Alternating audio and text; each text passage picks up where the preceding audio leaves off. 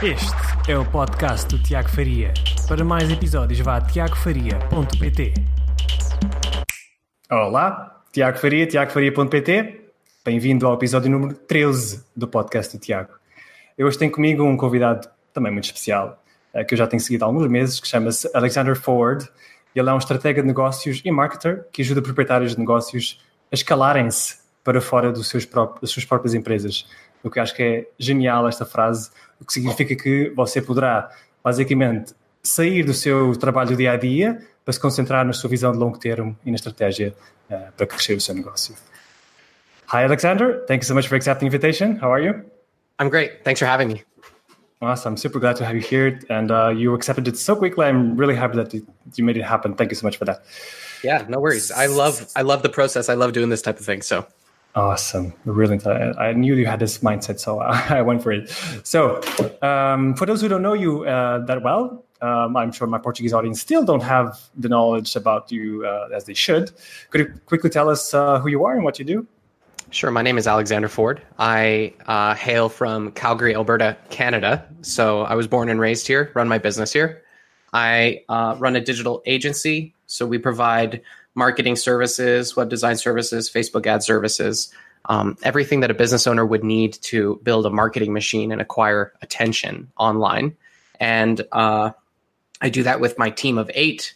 We're growing through now uh, a million dollars in revenue and beyond. And I've spent my whole life doing this. I've been an entrepreneur since I was 12 years old, and um, I've made it my mission to find real problems to solve in the market. And I've just been incrementally over time uh, discovering which problems business owners are facing that are most impactful to them and doing everything in my power to solve them. So it's been sort of a journey that has landed me in the land of marketing and behavior and online communication and content production and Facebook ads and funnels and all that good stuff. But really, what I want to do is I want to help business owners and entrepreneurs build sustainable businesses mm-hmm. that they can use to deliver a service that they love to the market and uh, do so while making money and being paid handsomely in exchange for those services. That's what I want to help people do.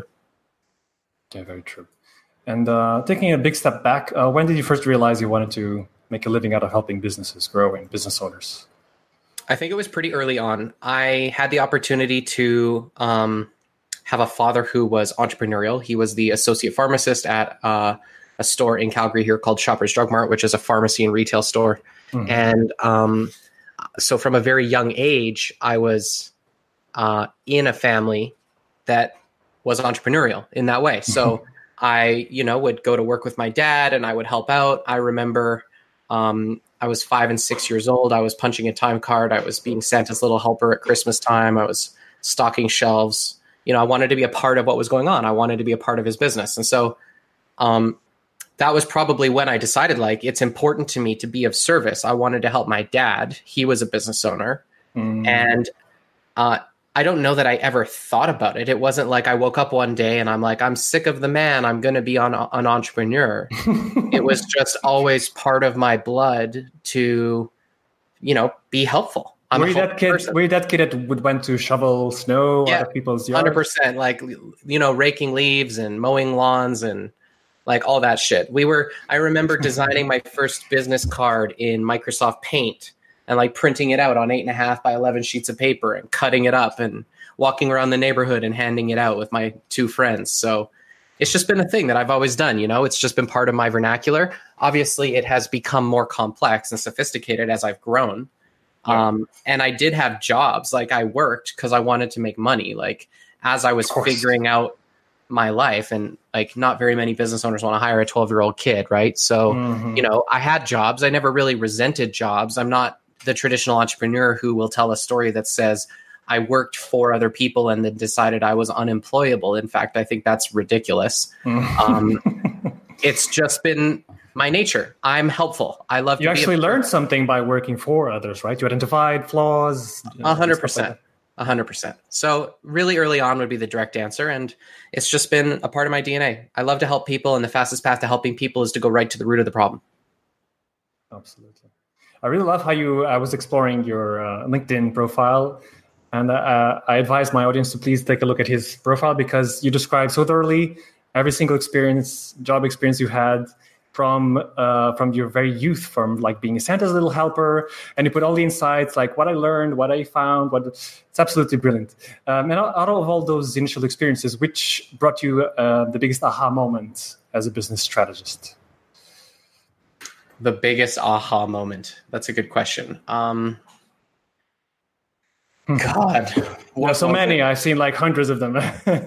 yeah, I mean it's it's interesting because I don't I, I look for this in my life, right? Like I'm on my own journey and I look for these moments because in many ways I feel that it would give me a sense of security to be like, oh, thank God I can latch on to this one thing that, you know, made my life change. It's like, here's the moment my identity was crystallized. And I think the reality is that there has not really ever been a big moment. There have been mm-hmm. moments. There's been moments of transformation. There's been, you know, moments where we've lost uh, a key client and we've had to pivot in order to resolve a short-term challenge. And that pivot ended up being um, you know helpful in revealing insights we'd been ignoring before.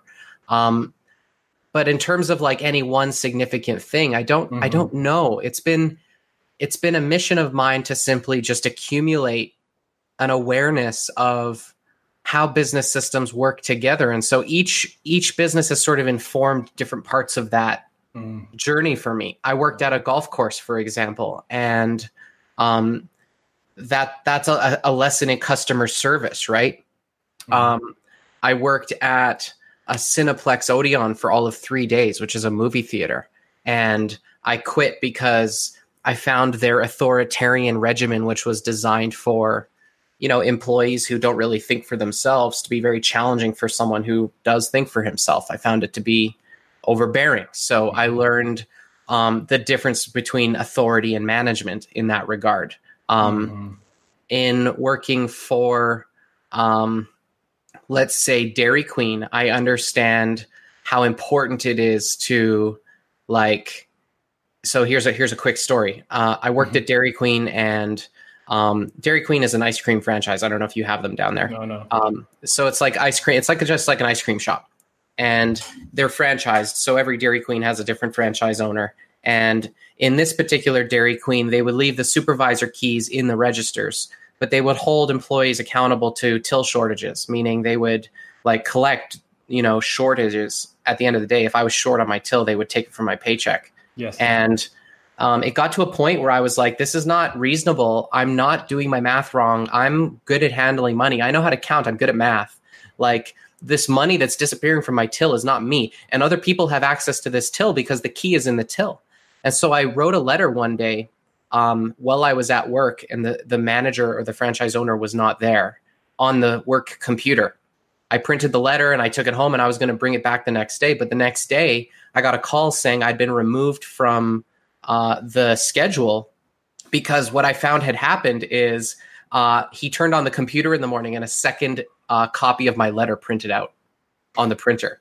so he figured out that I was going to quit anyway. And so mm-hmm. he fired me. Yeah. And uh, that was a lesson for me because what I realized was I had just been fired for a violation in Alberta labor law, and they can't do that. So my father and I went through the process of reporting them to Alberta labor standards and like making a claim and stuff like that. And so I learned a lesson in how important it is to follow Alberta labor law and to not give employees unnecessary reasons to, you know, cause problems for your business. So there's like a lot of different things um, yeah. that go into running a business. And I think all of those lessons are necessary. You know, like I've been doing bookkeeping with my mom since mm-hmm. the very beginning. She, like, I still do bookkeeping with her. She comes in uh, every third Tuesday, and her and I do the bookkeeping together. I run a really? seven figure business, and I'm doing the bookkeeping, and we balance the bank accounts to the penny, and we reconcile the credit cards to the penny, and we close month end 10 or 15 days into the next month. Like my books are current. If you go talk to a random business owner, the probability of them having current bookkeeping is zero. Very low. It just doesn't happen. But that's a lesson that I learned because I had the opportunity to be um, working with my mom. So it's like all of these things together, I think, make me what I am. There wasn't necessarily any one particular mm-hmm. thing I, that really formed my identity. But I yeah. like, here's the thing all the lessons are important, right? exactly. They shaped the way you are nowadays. And all those yeah. experiences led you to uh, create Measurable Genius, the it's the agency, right? That you have that you run. Uh, can you tell me a bit about that initial experience and how you acquired your first clients? Well, measurable genius is like an evolution in name only. Okay. Um, like it, through my journey as an entrepreneur, obviously I've gained and lost clients, but uh, I haven't had like one business with one set of clients and gotten rid of it and then moved to a different set of clients. My Mm. accumulation of clients over time has been an evolution like the rest of my journey. So you were like a freelancer initially, and then you evolved to an agency, and then they Yeah. changed name. Yeah. Um, I mean, and I have like it's grown and shrunk, right? So I grew my first when I first started. I was twelve. You can't cor- you can't create a corporation when you're a twelve year old in Canada. No. So I was what they call a sole proprietorship. Um, Yeah. And back then, I was basically just like trying to convince people to pay me to do website design services. At twelve. And wow. yeah, yeah. And then um, I was like selling remanufactured toner cartridges, and I was selling pa- boxes of paper, and I was driving around in my van delivering boxes of paper. Just basically, you know, and and how I found these customers. I mean, I worked at a, a pizza restaurant for five years. And I would be talking to, you know, rest the, the people. I was a waiter. Like I'm a personable. I actually really love waiting tables. I love customer mm-hmm. service. I love interacting. So I would just chat with people and I would ask them questions and I would find out. And I would, you know, lots of business owners eat at restaurants. Yeah. So, you know, I mean, I collected probably 10 or 15 customers out of the restaurant that I was working at just by creating conversations and, you know, telling them what I did. And they're like, well, I have a computer. My computer's fucked up. Like, I, you know, it's broken. I get viruses. You know, I was going to go to Best Buy. Can I buy a computer from you? And I would just, you know, I would build them computers. I would go buy the parts and I would build the computers and I would sell them computers. And then they would just, you know, when their computers break, they would call me to fix them. And so Right. it just evolved. I mean, when, when, when what you do and, and, and your compulsion to serve is part of who you are, like it's impossible not to identify and attract customers because if there's a real problem, if people have the problem that you solve and you're in the market talking to people about it, people will inevitably express interest Mhm. right? Which is what's interesting about marketing because so many people think marketing is a black box and they're like, I just don't know how to get customers. And I'm like, have you have you tried going out into the world and talking to people?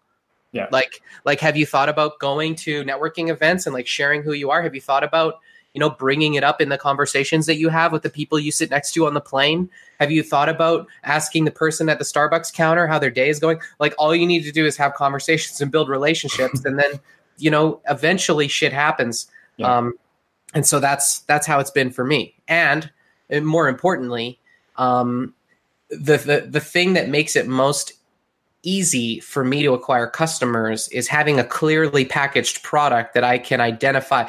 Like when someone says, um, I've got a problem and I know I can solve that problem, and my product is packaged in a way that I can present a solution and they can give me a credit card, now we have a business. So there's steps there, right? And I think that what's most important is not necessarily like people knowing that you're helpful or people knowing that you can help Mm. them. It's okay, so they know that you can help them. How do they book a call with you? Mhm. If if you want to book a call, like for example, to get me on your podcast, you sent me a link. You're Yeah. like, listen, I'd like to have you on my podcast. Click here to go to my scheduler. We'll pick a time to do the podcast, right? Mhm. There's thousands and thousands and thousands and thousands of people who are trying to start a podcast that for me to actually get on their podcast, I need to go back and Yeah. forth in my email inbox with them and they need to give me a date. And then a week and a half later, we still don't have friction. a time booked. There's friction there. So, you know, can I get a call with you? And if I do get a call with you, what are we going to talk about? Do you have a sales call process? Do you have a structure to, you know, establish rapport and ask high quality questions and Mhm. get the information you need to know if you can solve their problem or not because I don't need to sell you.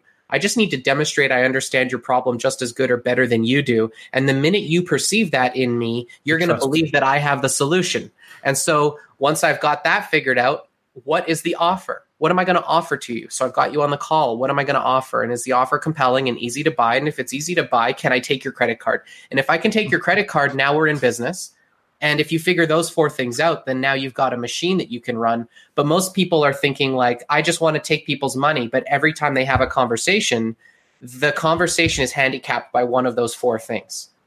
Right. Yeah. So figure out that formula. Now you've got a business. Getting customers is easy if you do your homework. Brilliant. You got it all set up. Just four simple steps. Awesome. Yeah. Thank you so much for that. And from your experience working with the clients all, all these years, um, what what did you identify as being the, the major mistakes that these smaller business owners make when approaching online? Uh, one, there. Here, here's the reality. I think this is the biggest mistake. Most people right now trying to be entrepreneurs are not entrepreneurs. like entrepreneurialism and being a business owner has been glorified by the internet. That's true. Like I, I, I have the opportunity to speak to rooms of people and to talk on stage and whatever, and I ask a question. I don't know, 60, 70% of the time. How many of you in the audience consider yourself unemployable? Right? You know what I mean? That sick Yeah. pride that people have where they're like, I couldn't work for anyone else. I'm unemployable. Therefore, I am an entrepreneur. Yeah. Which is the biggest load of shit I've ever heard in my life. Okay. and there's two reasons for that. The first reason is the reason they think they're unemployable is because they've worked for one or two or maybe three really bad managers. hmm That's key. Okay. Absolutely. So at best, they can say they're unapp- unemployable by shitty managers. okay. Yeah. Now, the leap, the leap that people make from I've had shitty managers who make me hate my life to therefore I should go start a business is an astronomical error in judgment. Very true. because because the reality is they're now creating a business to avoid the pain of poor management. But they have no clue the pain of what it's going to be to try to run a business and they're not ready for that pain and they actually don't want it and they have no reference for it. And the problem is it's going to take them 5 or 10 years of hopeless activity to figure out that that pain is worse than the But- shitty manager But it looks cool to put on LinkedIn founder. Oh, great. Oh, I feel so cool. But now I'm 50 and I hate my life and I have no money and I'm actually worse. I'm in debt or I've gone bankrupt. My credit is fucked. I have no ability to make money. I could have worked a job for 80,000 or 90,000 or $100,000 a year, whatever your currency is, for the last 20 years, but I burned it on an idealism that I'm unemployable because I didn't make it my mission to find a manager I actually liked working for most entrepreneurs or business owners today who have not made more than six figures never will and they should seriously reconsider the idea that they are unemployable by adding the nuance to the conversation that they need to find a manager who knows how to manage them. Mm-hmm. They need to find a leader who knows how to lead them. They need to find a visionary whose vision they believe in because the fulfillment that they'll experience in the stability of being able to refine in on their specialization of what they love to do the most as a level two or a level three or a level four or a level five inside a startup firm or inside a small business, it will be so much more fulfilling than the torture they're going to experience living up to the idealism and the fantasy and the delusion and the riches and the glory of entrepreneurialism that they literally will never achieve because they don't actually have the computational values in their psychology. They don't actually want to be an entrepreneur. They've just totally bought into this bullshit delusion, Mhm. which is frustrating for me because those people are the ones who are out there not making any money, always on the edge, always desperate, putting on a facade, going out into the world being like, I'm an entrepreneur, but actually they don't deliver a service of any value because Mhm. they didn't go into the market to create a valuable service that they believe in. They went into the market to avoid the pain of poor management, and now the service is an afterthought. It's not the primary thought, which for someone who's literally, my compulsion is to serve first, charge later. Their compulsion is charge first, serve later. That's aggravating for me. It's it's like it riles me up because they're literally uh, disintegrating the market. It- the the reason the market right now is hyper specialized, meaning uh, the web designer thinks you need a website, the videographer thinks you need videography, the SEO guy thinks you need SEO, the Facebook guy thinks you need Facebook ads, the Google AdWords guy thinks you need to do AdWords, the group benefits guy thinks you need a group benefits program, your lawyer thinks you need legal services. It's hyper specialized because the only way for so many people to fit inside the market is for everyone to do a very small component. But now we're in a market with no good managers. Nobody's managing these people. These people can't create valuable. The, the whole thing is unsustainable. We're in an entrepreneurialism bubble. I swear to God. It's going to collapse. And then everybody's going to have to go get a job, whether they like it or not. I just think they mm-hmm. should figure that out sooner than later. So that's problem number one. Problem number two is business owners who think they're a business owner who actually are a business owner can't find good people to work for them because everyone else is out there trying to hustle and be an entrepreneur and they're all they're all like you know, overvaluing their prices because they need to charge $150 an hour to be sustainable on their own. Yeah. And now I'm like, listen, your role is worth $40,000 a year. Your role is worth $50,000 a year. They're like, no, it's not. I'm an entrepreneur. I'm like, great. You go have fun with that.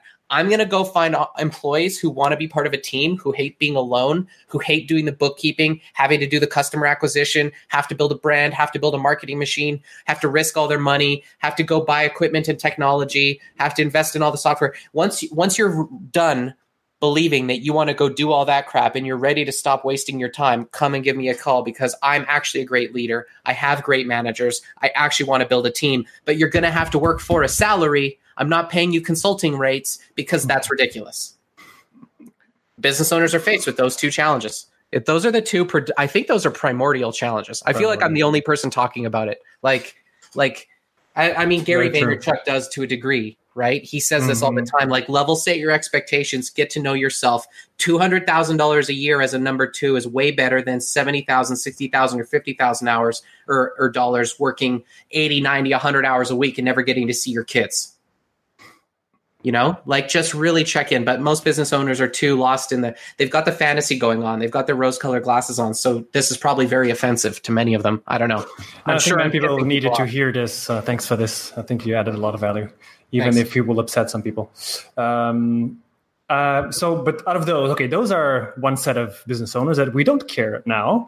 Let's talk about the others that are trying a bit hard and really are have the right mindset, but they claim to be in the uh, referral based business. They think oh, okay. they don't need they don't need more digital things. Or uh, yeah. what would you say to them?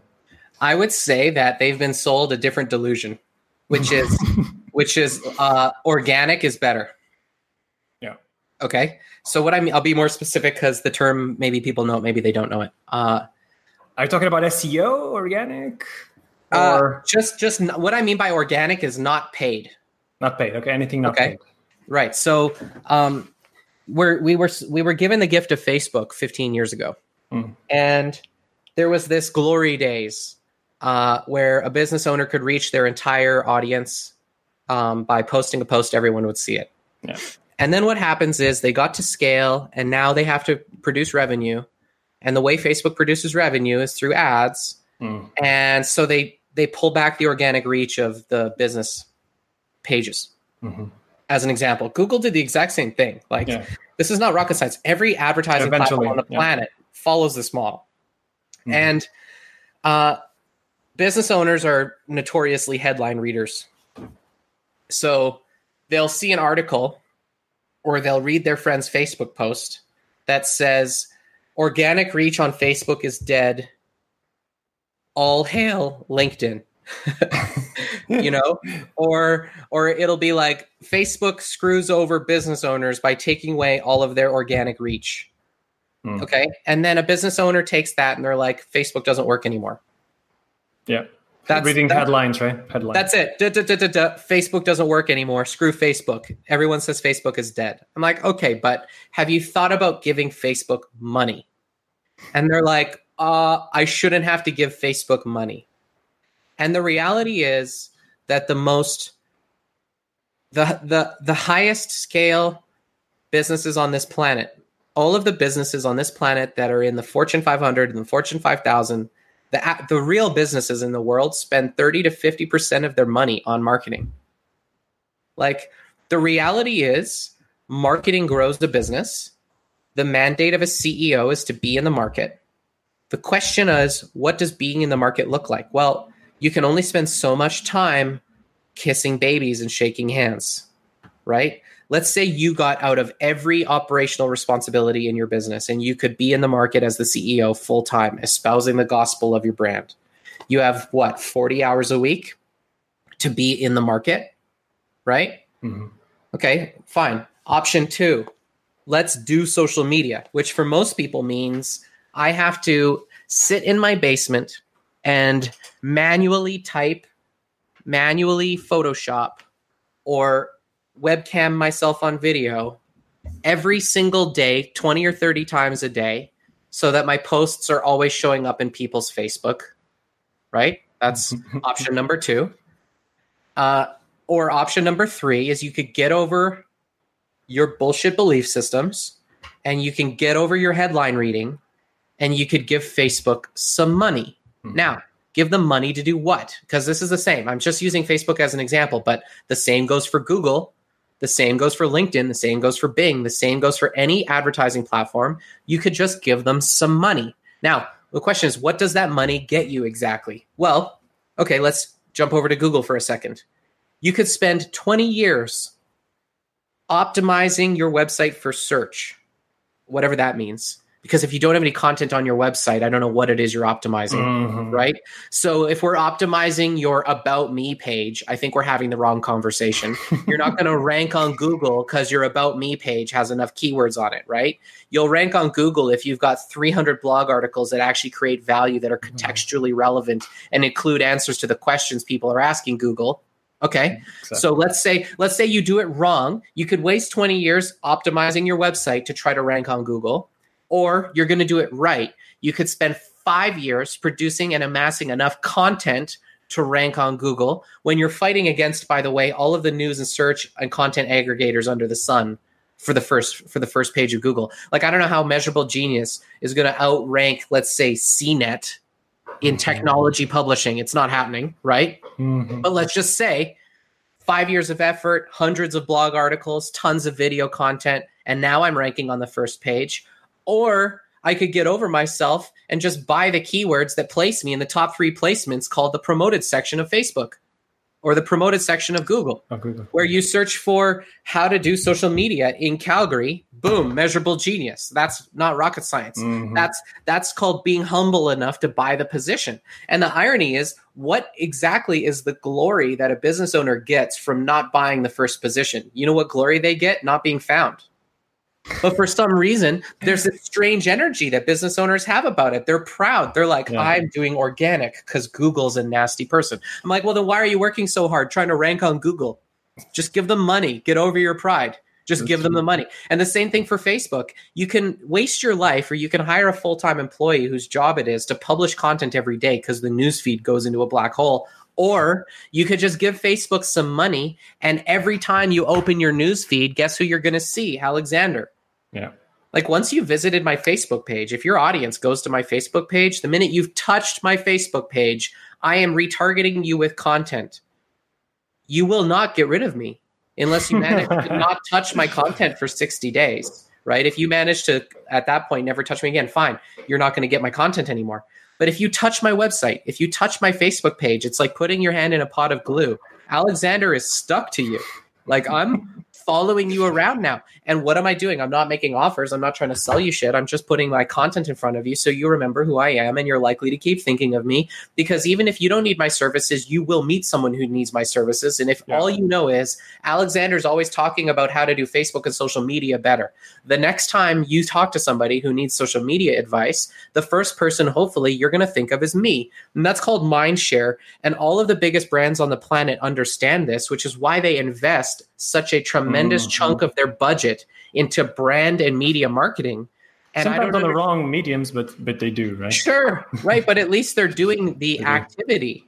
You know what I'm saying? Mm-hmm. Whereas small business owners, mistake number one is trying to build their business on organic traffic. I did a, a, reply to a post yesterday. Someone said, When is the right time to do Facebook ads? When is the time to start giving people money? And I'm like, Now, right now. I saw if that you're, post. If you're not giving people money, you're going to have a hard time because I don't know how you're going to grow an audience if no new people ever see you. Yeah. When's that going to happen? It doesn't happen. But it's not a, fa- a, matter of choosing one or the other, right? Going to the organic route or the. No, you have to route. do organic. Otherwise, what are you going to market to people? You're just going to make offers to them all the time, and now you're just super selfish. Exactly. So there's a per- there's a perfect balance. I just had this conversation with a client this morning. He's like, "How do I build a system where I attract?" The attention of interior designers and architects to represent my product for me. I'm like, well, first step one, let's create a a, a mechanism by which you can collect their emails and build an mm-hmm. audience. Okay. And now that you've got an audience or an email list, the question is, what am I going to send them? And mm-hmm. if you want to mm-hmm. send them something that's more than just your selfish offers all the time, then there's a third requirement called you better produce content of some value so that you can send them value more frequently than you make offers or you request something from them. So you have to do both. But you shouldn't depend on organic to scale your business. The only way you're going to scale your business is to buy traffic and convert them into customers by Yeah. making offers. That's guaranteed you're in first place. Yeah. Top, just yeah. buy the placement. If you Just want to be first, just give the money. Let's let's all save ourselves the trouble. Yeah. Just carve off some of your budget, give it to the platform where your customers are most likely to be, and your life a year from now will be dramatically different. You talked about creating an email list, which I totally agree that should be your main asset that you create. What are other than that? What are the top three things a, a business uh, owners should focus on to grow their business through their digital medium? Uh, they should probably build a Facebook group of some kind. Mm-hmm. That's my next question. Yeah. Um, and I mean, we focus a lot on retargeting and re-engagement. So, like, I, I focus a lot of effort on page engagement on my page, Yes. like my Facebook page, and website visits because I, I, I I'm one of the only people I know who retarget people with content. So like like traditional content marketing would say publish content organically. The next level of sophistication would be publish content organic and then use platforms to distribute that content without making offers just to serve people. Yeah. yeah. So, for example, I run a 22 minute piece of content to cold traffic, and I regularly have people stop in the middle of their day and watch the entire thing. Right. So, I'm proving the whole people don't have attention spans belief bullshit. It's not true. I have people stopping in their day to watch 22 minutes of content from a person they've never heard of before through a Facebook ad that has no call to action. Yeah. Right. But then uh, that's where most people stop. The next level of complexity would be why would we not be serving content to people who've been to my page or been to my website too? Mm-hmm. right? And then after that, then it's like, okay, let's start to make some offers to those people. But to me, offers are like step four or step five. I retarget people with content. So I know if, for example, I publish a piece of content, at the end of all of my content, they, I either drive traffic to my website, which is measurablegenius.com, or to another property that I've built called measurablegenius.tv, which houses all of my video content that we've ever produced. Mm, And if you visit either of those properties, you're going to get pixeled because I've got my Facebook pixel installed. And then I've got retargeting ads that basically run content to anyone who's been to those sites. So in my world, I don't really care about pushing to the hard sale. A lot of people are like, oh, I met a person. How do I get them on a call? with me?" I How don't do I take from him? Yeah. right i don't give a shit i'm like listen if you if you think i can help you and i don't know if i can like let's figure this out and let's not rush it you can head on over to my website or you can head on over to measurablegenius.tv or if i meet a person in public and they're like man i've really got this problem what i might do is i might go pick a video on measurablegenius.tv that i know will help them i email them that video because i know if they visit that page and they watch it now they're in my retargeting so they're inevitably going to get offers from me which include by the way opt-ins into my email list so there's a journey that that person can follow Yeah. to end up in front of my offers at some point in the future. And I think that that longer term approach, which by the way isn't long term, it's probably more like midterm, Yeah. right? The short term would be great. I'm glad to meet you. Want to book a call and buy my shit? Everyone's like, whoa, can we romance this a little bit first? In my world, it's like, I don't know if I can help you. Maybe I can help you. I'm pretty busy anyway. If you want to book a call, that's fine. I just suggest that maybe you qualify me because I swear a lot. So if you're someone who doesn't like swearing, you should know that before we work together. So go watch some of my videos. You'll figure that out pretty quick, right? If you think that the content in my videos is great, if you think I can help you, then, you know, book a call with me. Otherwise, you'll be in my list, you'll be in my retargeting, you'll get my ads. At some point in the future, there will be an opportunity for us to work together. I don't need to turn this process into a machine. I don't need to like fucking hammer down a very linear track. I'm comfortable just letting people figure out their own path, but I've got the infrastructure to support it. hmm Which, by the way, sounds complicated. It's really not that complicated. It's like five or six different systems that all kind of overlap. But in reality, it depends on the following three things uh, retargeting based on pixel traffic to your websites, a Facebook group, or at the very least, content on your Facebook page to get page engagement, and a list that um, you're you're growing. You got to be growing your email list. You should never not be running some kind of campaign that converts people into your email list. Because it's your asset forever. It's not Facebook's or whatever, right? A hundred percent. Uh, so you mentioned Facebook groups, and you're talking a lot about that recently. I've seen in your videos. Um, uh, can you talk a bit about more about that and how, for example, how like a real estate broker could uh, implement that strategy? I I don't know for, for a small business owner, that has a mom and pop business, what, what would you say? Uh, say, ask me that just one more time. So you talk about a lot, a lot about Facebook groups. How can Yes. a small business uh, leverage a Facebook group to to run their own business? You know, why Well- would they create a group? I don't know that they should. It's just something they could do. They could. Um, yeah, if you have a reason to, it's great. Like here, like right now, I'm growing a Facebook group, but there's like no, I have no legitimate reason to tell you to join it. yeah. Like, what are you going to get by being in my group? Um, the answer is nothing. Mhm. You're going to get notified sometimes if I go live in there. Mhm. And uh, really, it serves the function of supporting us during certain campaigns. So, like last quarter, we ran a challenge to help business owners start and launch their weekly Facebook shows. And uh, portions of that challenge depended on um, business owners sharing their progress and getting feedback in the Facebook group. So it had a functional reason for existing there. Mhm. Um, really, it's no different than an email list. Once you've got this domain called a Facebook group or an email list, the next step is what are you going to do to produce value within that domain? And so I am not an advocate for arbitrarily creating groups because it's just going to create like this outside authority that demands that you now do something. And Yeah. what I've observed about visionaries is when they have to do stuff, that's the thing they most often don't do. Right? So I most certainly would not create a Facebook group as a form of accountability. Right? Yeah. Yeah. But if you have a genuine calling, for example, to do a weekly Q&A Facebook live or to create um, or to curate content for a community or if you happen to ha- be a person who loves community. Like Yeah. I honestly, I am not really all that community driven. My values are not necessarily to bring community together. It's not been what my behavior demonstrates. I don't have a community of people that I can sort of corral into a Facebook group. Other people seem to naturally create community. Their behaviors are community engendering.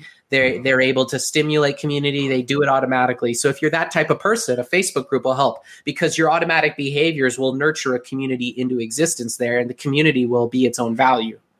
Mhm. In Alexander's world, I'm more of a broadcaster. Yeah. So a group does not really directly support my natural functioning. I'm just I think it'll be more for coaches, right? For those that uh, use accountability within their members to kind Yeah. of go together to the same yeah. Yeah. yeah. And I have a Facebook group for my clients, Oh. right?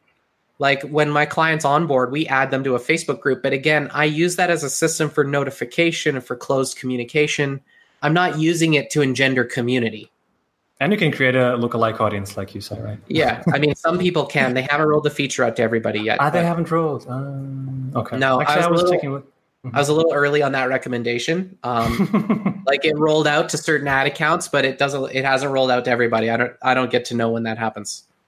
well, I'm sure it's coming eventually. So Mhm. at, at least we know about that. Yeah. Okay, we're almost reaching the end, but now I have an interesting question that I would love to to give to ask you. Sure. Um, if you have to choose between being a remarkable copywriter that turns visitors into customers quickly, or a remarkable content creator that attracts thousands of potential customers and creates trust in your brand, which would you choose? I would choose the latter. I, I mean, I have chosen. I'm a content creator. There you go. I prefer to produce video content. Video content can be turned into anything else into the future. My video content be, could be turned into copy that does the former. hmm right? Um, I believe that video is the most uh, valuable asset that you can collect over time. It's the most widely distributed. It's the most widely consumed. It's the most naturally engaging subject matter. Now, that being said, there are people who don't watch video. And Mm. so I am, I'm, you know, it's everything has benefits and drawbacks. So there's people on the left who um, will only read copy that I'm missing out on, and there's people on the right who watch tons of video, but um, and and the people who only read copy don't watch it. So you know, it's it's a back and forth. But because I produce video content at scale, Mm. um, I'm able to in the future solve that the first problem later. It's a lot harder to turn copy into video. It's a lot easier to turn video into copy. Yeah. So you're not yet repurposing your video to audio and text. Not yet. As a- No, okay. no. the amount of labor that goes into the video content that we produce today is astronomical. I mean, uh, like, like, and here's the thing: I want to just hedge this. Like, I don't know that I would encourage any business owner at my scale, even or smaller. So, if you're seven figures or less, to produce the quantity of video that I produce is like one and a half full time team members worth of salary plus my own time. It's an astronomical amount of work. It is crazy. Um, it pays off for me right? So I'm choosing to take that risk and make that investment, but I think few people will do it, but you need to do some. You need to find the the level of content production that works for you, and the content production needs to be focused on creating value for the audience. And if you can do those two things, then inevitably you'll accumulate value over time and it'll snowball into great results. I know that to be true for sure. But again, video on its own is not the solution. You need to be producing content and you also need to be producing offers and you also need to have funnels converting people into your list and you also need to be like like there's a, there's a lot of things that need to be in place for a machine to truly be a machine. Otherwise it's just a tactic. Otherwise you're just a youtuber.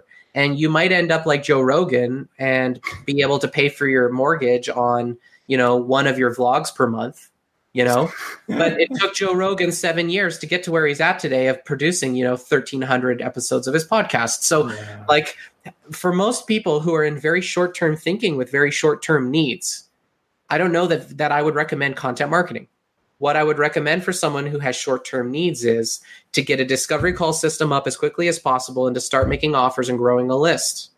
Mm-hmm. Right? Once you've got a list, then I'd produce some content so you can send the content to the list. But I would have produced content first. So it's it's sequencing is often the most challenging part of growing a business that every business owner sort of has to solve for themselves or hire a coach like me to to help them figure out. Um, and so we can talk about these things as different pieces, but it's important to just to remember that they're all in context with one another. There's a machine at play here, and content mm-hmm. marketing is just one part of that. It's just a part of it. Brilliant, great advice. Um, so we're running out of time, but I would love to know if you created any a new habit in the last five years that kind of dramatic, dramatically improved your life. Doing a weekly Facebook show. There you go. It's a huge huge, huge, huge game changer. I mean, we're just coming off the on back Facebook, of not not YouTube. Exactly on uh, Facebook. Well, I mean, it could be YouTube. I just it's you know again, it's just bandwidth. I'm just doing Facebook for now, but let's just call it a weekly show. Mm-hmm. Okay, like a weekly, recurring, scheduled at a time. It's a show. It always happens. It never doesn't happen. It's a thing. It's a ritual. It's going. It's gonna keep going, and therefore, I will always have content. like it's a fucking train and it's just going and I don't need to think about it. And my team and I execute it and it just happens. How so do you come up with the content ideas every week? I sit down with Warren and we spend 15 minutes and we ask what content would we love to share this week? What problems have people had this week? Like we just ask a question. Either it comes from my client strategy sessions or it comes yes. from my coaching sessions or it comes from a problem we're having in our business or the topic has come up multiple times or something just happens there's always something for us to talk about again by talking to people the secret to, to, to, business success 100% Perfect. awesome uh, okay um, so you talked you mentioned gary vaynerchuk i'm sure you follow some of his content i'm not sure uh, yeah. if, if, you have time to consume if you're such a producer uh, who do you follow online uh, for inspiration on marketing business strategy etc i follow gary vaynerchuk um, john demartini John Martin. Yep. Uh, we talking marketing or just in general? It can be anything about business related. Business related. So, um, a book that I refer to all the time is a book called The Time Trap by Alec Mackenzie. Okay. Huge value. Huge value. That book will change an entrepreneur's life because okay. at the end of the day, managing your life depends on how you manage your time. And then um, we refer to a framework uh, regularly. It's a book called Scaling Up Mastering the Rockefeller Habits, which is the business planning framework and the meeting rhythms and disciplines that we apply at Measurable Genius to become scaling growth firms in our industry. It's like an operating system for businesses who actually want to be solid quarterly business planners and run their business on a series of rhythms that bake in culture. It's a huge piece of value there, too. Awesome. Yeah. Alex, Alexander, uh, how can people know more about you? Well, they can visit my website, measurablegenius.com. They can watch my content on measurablegenius.tv, or they can look me up on Facebook under Alexander Ford. Awesome. I really love that name, Alexander Ford. It really is a cool brand. Thank you. Alex, thank you so much for being on the show. It was a pleasure talking to you. You added thank a lot of value. Thanks for having me. Talk to you soon. Bye-bye. Thank you. Bom, este foi o final então do 13 episódio. Espero que tenha gostado. Se gostou do vídeo, por favor, deixe o seu gosto, subscreva o canal e faça todos os sociais. Até ao próximo vídeo.